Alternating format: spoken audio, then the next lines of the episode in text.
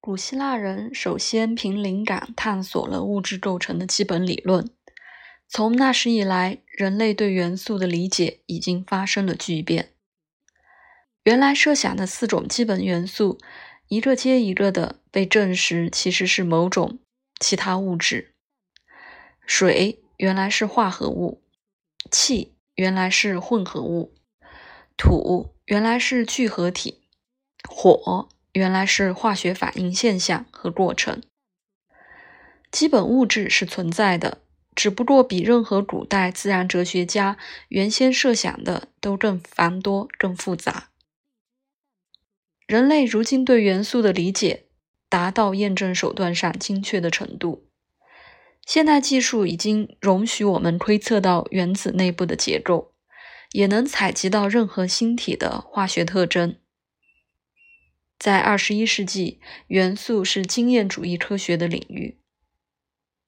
面对流水般的更替过程，最早的四种元素如年老士兵一样已经落伍了。可是，古希腊的四元素学说仍然顽固的不肯谢幕。如今，透过元素周期表的逻辑顺序，人们仍可见到不断修改的痕迹，而联想起遥远的过去。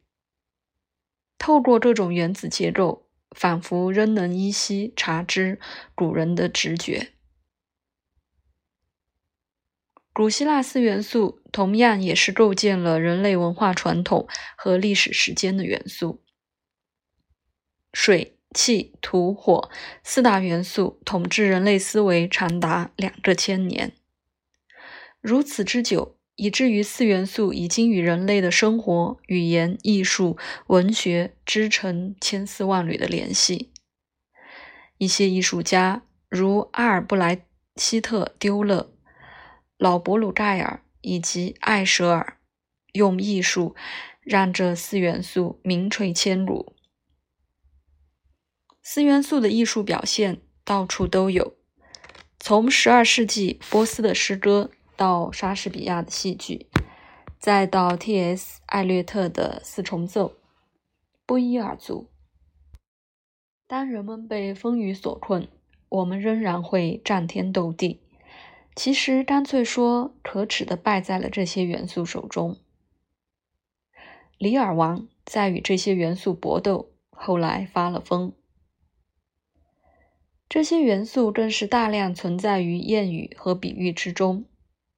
比如，我们往往会无奈的比喻说，某件事情如桥下面的水，把不能给人带来好运的风称为邪风，还会说石头里榨不出血来，以及以火攻火的教诲。克里斯托弗·马洛在其诗文中写道：“大自然赋予人类四大元素，在内心冲突。”争着控制性灵，这是说我们人类个性本由四种元素之中的一种注塑而成，愚者则处于从属地位。